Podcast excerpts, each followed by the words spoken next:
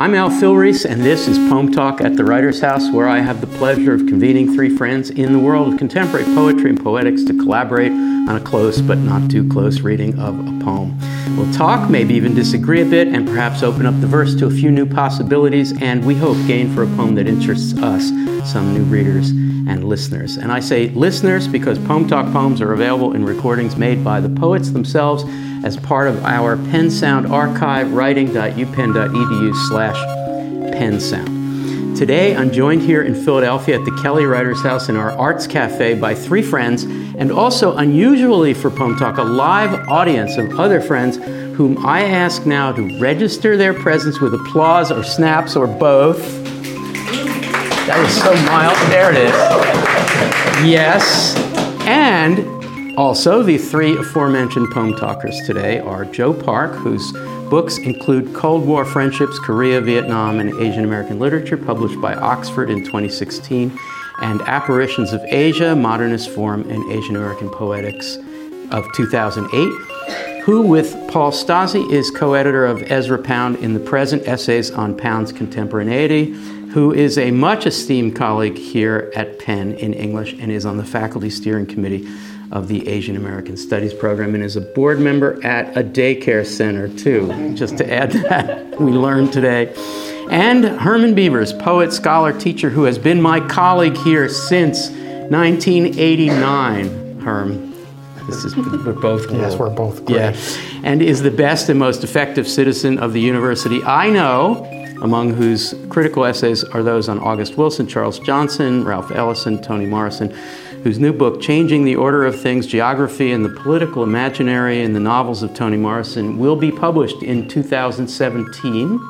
Congratulations, whose remarkable poems truly must be heard at his PennSound page and can be read variously in Milas, the Langston Hughes Colloquy, Versadelphia, and elsewhere, and whose chapbook called Ob- Obsidian Blues is coming out from Agape Editions, and whose big heart survived the many collapses of his Cleveland based American League baseball team. Anne Gay, a poet, teacher, and supporter of orchards and gardens, among whose three books of poems is most recently Catalog of Unabashed Gratitude, which won the National Book Critics Circle Award, which won it. It won it. And was, I'm so thrilled. I was an early reader of this book. Um, and uh, was a finalist for the National Book Award, that other trivial award thing, and a nominee for an NAACP Image Award, among other honors, who is a founding board member of the Bloomington, Indiana Community Orchard, a, a nonprofit free fruit for all food justice project. And I spent a lot of time this morning preparing to say, free fruit. Now I, free fruit for all food justice project. Ross thank you so much for coming to the writers house and yeah. to philly. And it's great that you're here. Um, congrats on all the accolades for this amazing book catalog of unabashed gratitude. And um, at the very end when we have our uh, gathering paradise i'm going to gather a little paradise from this book so i got my copy. I'm really excited about it. Joe park it's great to see you it's great to see you. Thank you for joining us for this conversation. My pleasure. And Herm, always, always, always a pleasure. We're growing old together. Yes, we are. well, Speak we're here. What's that? Speak for yourself. Okay, I, I knew you would say that. well, the four of us are here today to talk about a poem by Patrick Rosal. It's called An Instance of an Island, and it has been collected into Rosal's most recent book of poems, Brooklyn Antediluvian, his fourth collection which was published by Persea Books in the spring of 2016. Our recording of Rosal performing the poem comes from a Wexler studio reading done here at the Writers' House in March of 2016, just weeks before the book was published. So here now is Patrick Rosal performing an instance of an island. An instance of an island. One way to erase an island is to invent a second island, absolved of all the sounds the first one ever made. We don't know who concocted this one, where the triggerfish and clowns fade to inky neon dashes under a fisherman's skiff. A few plastic pontoons knock around makeshift slips. Dusk coaxes from the shore the small, dull chime of a spoon against a pot, and TV voices flash slow across a cliff. Two pink lovers in matching swimwear kiss their glasses at the edge of a blue pool built just low enough into the hill so the couple can gaze into the bay and think of infinity. Many, many years ago, a great emperor wiggled his finger and commanded his army to corral all the lepers in his domain, then pack them into a sailing ship to be delivered to the missions on this cluster of verdant volcanic rock. The emperor's orders to his captain were clear. If the monks refused the ship's freight, the skipper was to simply dump the whole sick cargo into the sea's deepest trenches. Other incurables followed in lots over time or trickled in, hiding from nearby tribes or banished from other lands to live among these lush slopes of mahogany, papaya, and weeds. Two women, Filomena and Josefa, arrived within days of one another. By then, each had lost most their toes, though they had ten full fingers between them, each woman with one hand still intact. No one is sure how it began, but once a week the pair would knock on the door of the scowling Madre Clementina to borrow the hospital's only guitar, carved from jackfruit and cracked pretty bad along the back. To these women, no big deal. For Filomena, once transcribed the early moonlight serenades of the horny friars in the royal south for the brats of an Andalusian duke. Josefa was the daughter of a carpenter, a maker of tables to be exact. She learned to play a rondalla's tremulous melodies on her mother's bandurria at the age of three the pair of outcasts would stifle laughs, thrilled to earn the crusty nun's grudging yes, then amble out to low tide and find a flat rock to share so they could prop the old guitar on both their laps, the one bad wrist of each woman unwrapped to their stumps, pulled for now behind their backs as they looked past the bay toward the violent waters that first carried them here and they jammed.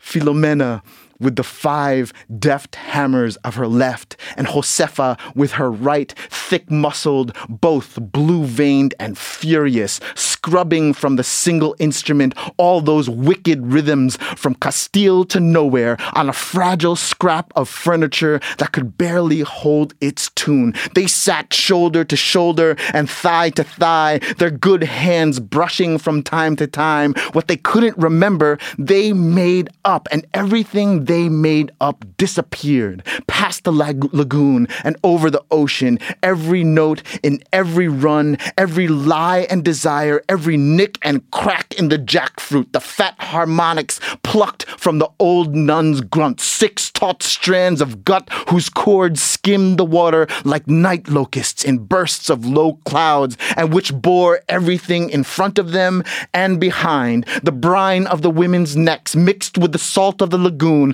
the cliffs, the spoons, the bright nimbus of the west dipping like a noose, the future of pontoons and fake tits, the history of nifty crowns pried loose of their jewels, the jiggle of a little finger gone still. One way to erase an island is to invent the waters that surround it. You can name the waters, which will turn all the sounds the island makes into salt. It will teach you to listen to everything you love disappear. Or you can invent a song so big it will hold the entire ocean. Josefa and Filomena rocked in the dark, hip to hip, joined by that third body of wood, which made sure there was nothing left in the unbroken world to possibly make them whole. Ross, once, once they jam, the two women start jamming, you can hear in the performance the poet of this jam really get going. Yeah. Can we talk for a start of the, I don't know, 15 lines or 20 lines after that? That jam sonorously, metrically, there's all kinds of gutty guitar picking. Can maybe all the, the four of us sort of throw out some instances where he's jamming? Ross, you want to start? Yeah, there's a kind of physicality that happens in the poem at that moment, which seems appropriate. Not only because it kind of mimics the the sound of this this instrument, making music. But it's also there's something I love that observation that at this moment it sort of flies into a different kind of bodiliness, mm-hmm. you know. Yeah. Um, and maybe that racket or that creaking or that banging around is not only the bodies sort of banging together, but it's also sort of it's very bodily. So it's very much like the reminds us that we have bodies in this moment of a yeah. poem that is yeah. so much about bodies. Yeah. You know. Yeah. Present and disappearing. Yeah. You know? Joe, you want to add to that? Yeah, In I that mean, section? Yeah, it's such an amazing. Well, the, I noticed so much of the sound play, the vowel work mm. in the whole poem, and it's so like how nuns grunting, strumming. So There's like a the, lot of short vowels. Yeah, a lot of short vowels, but I think the before the jam starts, you know, then you mm-hmm. get the incredible mixture of the vowel play. Right. So I think so, like the short and the consistency of the the short vowels, but then with the the emperor and stuff, you get that short I, you know, that Yeah. the jiggle and finger, and like fingers Yeah. are so important because these are pieces that the body Yeah. is missing. Yeah. You know, so you get this like incredible, um, I think, vowel play that's Yeah. really exploding here. And we're surely going to get where you started to hint, which is the frame of this thing. It begins and ends with the option of inventing a song so big. Yeah. Uh, because otherwise, it will teach you to listen to everything you love disappear. It's a, quite a disjunct statement. But I want to accumulate some more of this uh, Rosalian jamming. Um, so, Herm, do you want to add anything to that? Well, the line that um, that leaps out at me is what they couldn't remember they made up, and everything they made up disappeared. And that's a perfect description of what jazz does. Right? When when when musicians, jazz musicians improvise, they improvise with the, the thought that they're never going to do it the same way again. Yeah. Um, but uh, if you do it on Tuesday, if you do it on Thursday, it has the same value and the same significance. Um, and so the work of reclaiming this island uh, is is thought work. Okay, so let's go to invention, because I think it's been raised. So it begins one way to erase an island is to invent a second island. It ends with one the same line, second stanza from the end. One way to erase an island is to invent, and in the middle we get jamming and improvisation. Mm-hmm. So what is it? I mean, one of the things that I'm I'm reading this poem again, thinking about is that there is the there is the action of the two people who are, you know, you know, without fingers. There is the action of invention that a kind of deprivation, various kinds of deprivation, make possible. And I don't know exactly how it addresses You need this to be. You, are you saying you need to be broken and partial, fragmented in order to make this music? I, I'm not saying that one needs to be, but I'm saying that this is a particular music that a particular beautiful music that is born of a kind of brokenness and deprivation. Um, and one of the things that I think the invention at the beginning of the poem, that the poem is a kind of critique of, does is erase that powerful, sustaining song, which we come from, right? We all come from that song of invention and resilience and What's interesting is that um, Rosal juxtaposes the emperor's one finger with um, Josefa's and Filomena's uh, ten fingers that they Between them. between them, um, and so it it juxtaposes really the, the the power of somebody to barely move his body to uh, that leads to the the transportation of a lot of bodies to another place. But it's also these ten fingers that have to collaborate to counter that. and they sit um, in low tide, facing the ocean together, and do exactly what these, I assume, tourist types mm-hmm. at the beginning are doing. We haven't mentioned mm-hmm. those. Right. There's that's certainly the sinister side of invention, according to mm-hmm. this poet, right? Does anybody want to talk about two pink lovers in matching swimwear? I mean, that's a signal.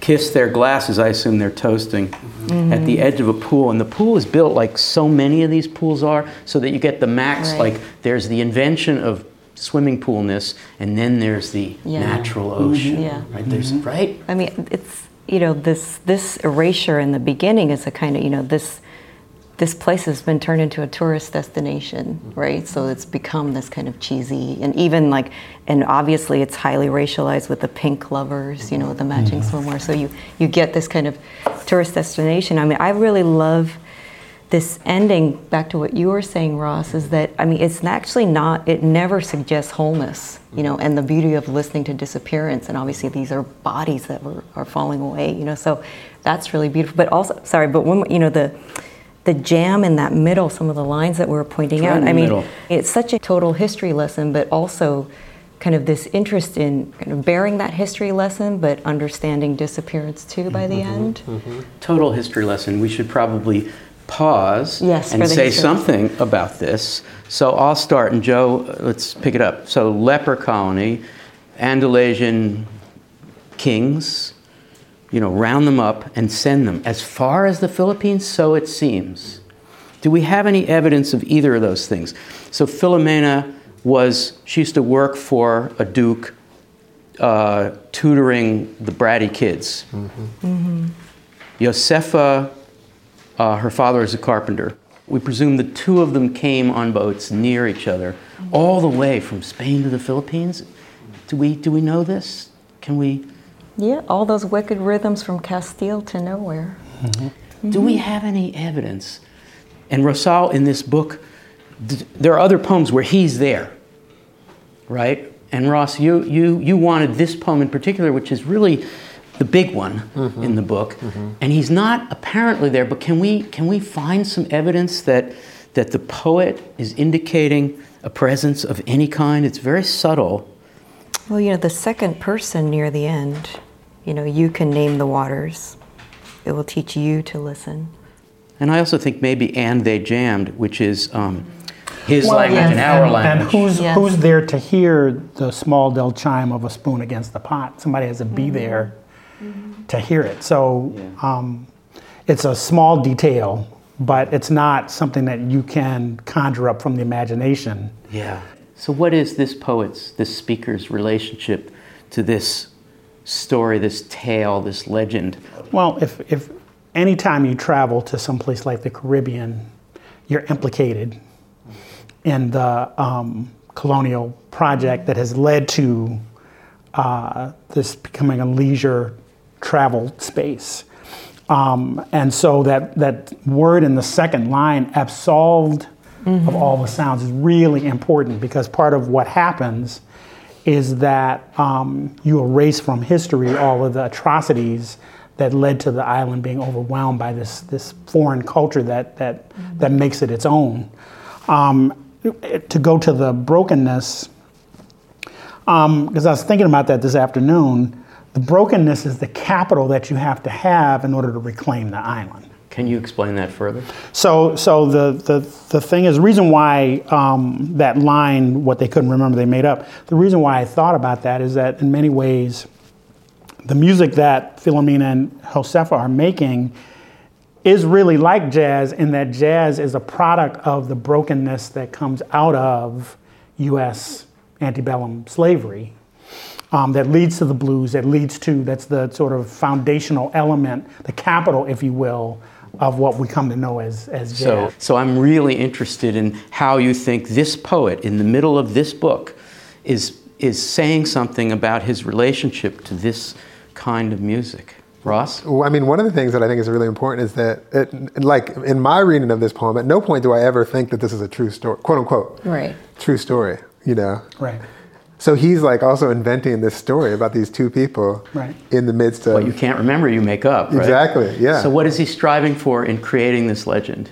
he's trying to sort of counter or make another kind of invention that counters the first invent well the first invention in this poem Right. so he's trying to invent like de-invent you know bring the old island back in some Uh-huh. way but he knows that that's a process of invention because the first one is about disappearing He's looking for a model of counter-invention, doesn't find it in fact, historical fact, creates it. Mm-hmm.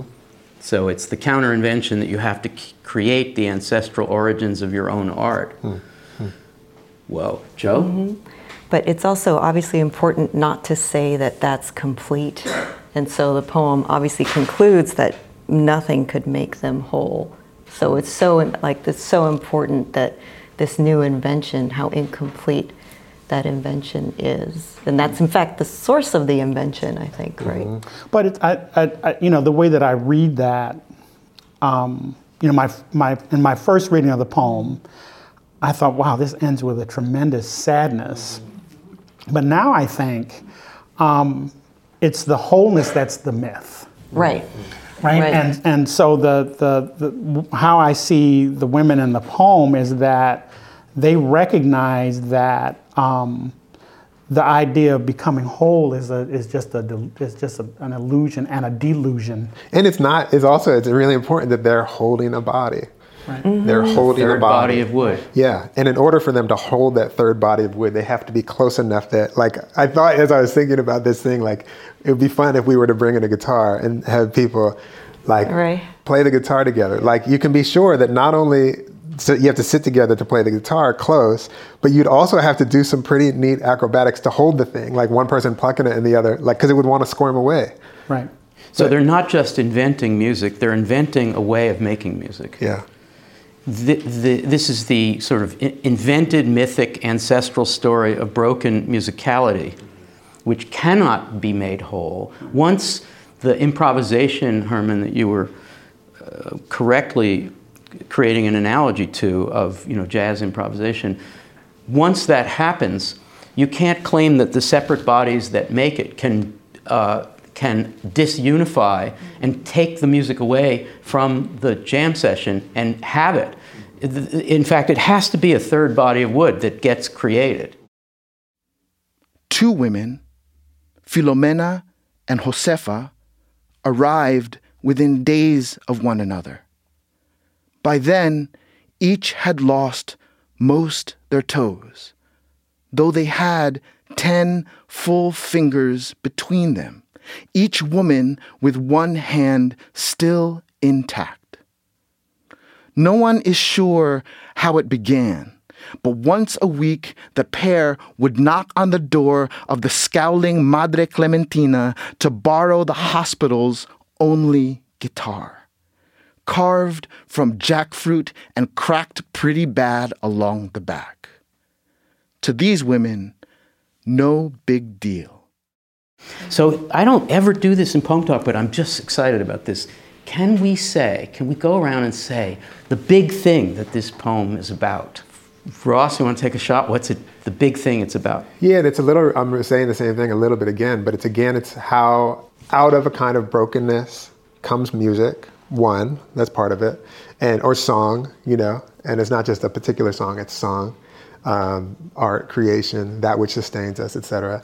But two, it's that the, in order to make that song, you have to be close enough and willing enough to hold each other awkwardly in order for that song to happen you know and that that in the instance of this poem comes out of a certain kind of profound deprivation you know and violence That's cool. I, well, I don't know if the three of us can do any better than that. That's so good, Ross.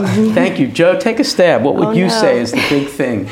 Well, this is such a sweet poem. I'm so I don't I, I just have a I guess I have a more of a question that penultimate line nothing left in the unbroken world. I mean, is there really an unbroken world? You know, so there's a kind of sweetness and fullness of possibility here. Of course, you know, they're not they don't want to be made whole, but I almost see I, I'm maybe I'm going too far, but I almost see a kind of unbrokenness in this poem, which I think is distinctive in the collection, hmm. and even of how I kind of think about you know modern poetics or something like that. So there is a kind of I think this poem, in a funny way, is about wholeness at the hmm. same time that you know, and, and it's about finding that kind of magical third, which is cracked jackfruit, etc. But it achieves that wholeness um, through um, invention, you know, the the purity and beauty of invention in a way. So it turns out to be a celebration of exile, deprivation, and makeshift musicality, which are terrible conditions to have to endure. And yet, um, as with jazz that arises out of, you know, out of New Orleans, uh, one wants to say, in order to have done this, you have to have suffered. You have to suffer in order to sing the blues. That's a very risky thing to be saying. And I want to say too, though, that I'm like, in no way am I saying that the poem is even advocating, like, it's saying that one has to suffer in order to. What I'm saying is that it's more about there's pain, there's profound pain, and this is one of the songs that got made in the midst of that. Yes. Yeah. So I think I agree with you, and I think that the key word there toward the end is the or that follows the ellipsis, because it's that alternative. Uh, it will teach you to listen to everything you love disappear, or, or if you've listened hard to this invented legend, you can invent a song, which is really a kind of bold thing for a non-meta poetic poem to say suddenly about itself. Or you can invent a song so big that it will basically counter hegemonize all the finger wagging emperors who set you adrift and made sure you would never make art again. Or you can invent a song so big it will hold the entire ocean as the two women sit there looking, looking out toward the ocean, actually looking back in the direction of Spain, if you think of it that way.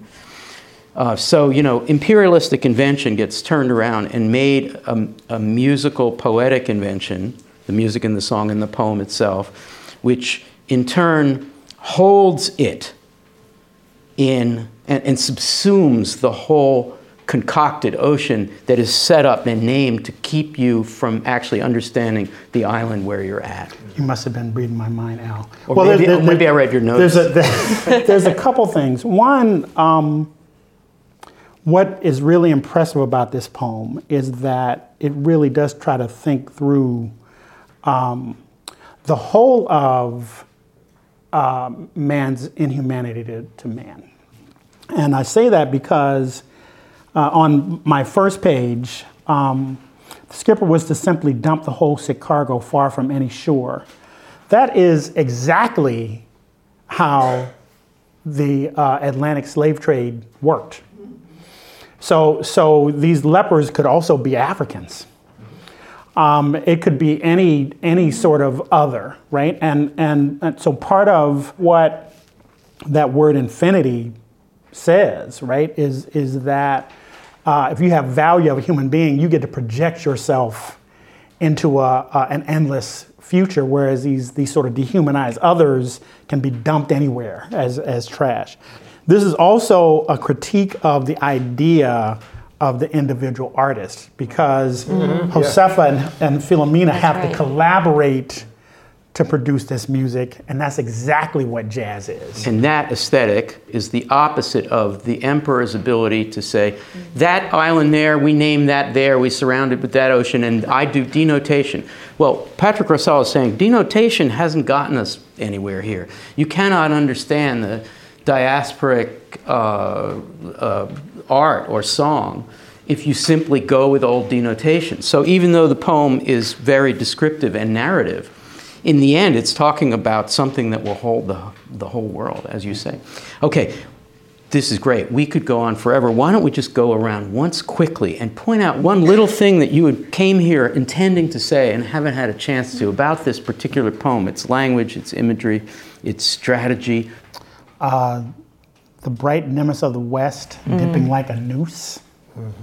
So I, I, I, I was gl- I, I sort of highlighted that, and when you said they're looking west, um, it, it is a kind of meta metapoetic move because this is also a poem that attempts to, um, in an interesting way, recover the idea of universality. I mean, if you think about the new critics, they tried to impose this this very narrow idea of universality. This poem actually tries to make claims for that there is an uh, uh, there is a way to produce a form of universality that does not dehumanize or otherize folks. And the, the noose of the West is is the, the myth that you can do that in a way that excludes people.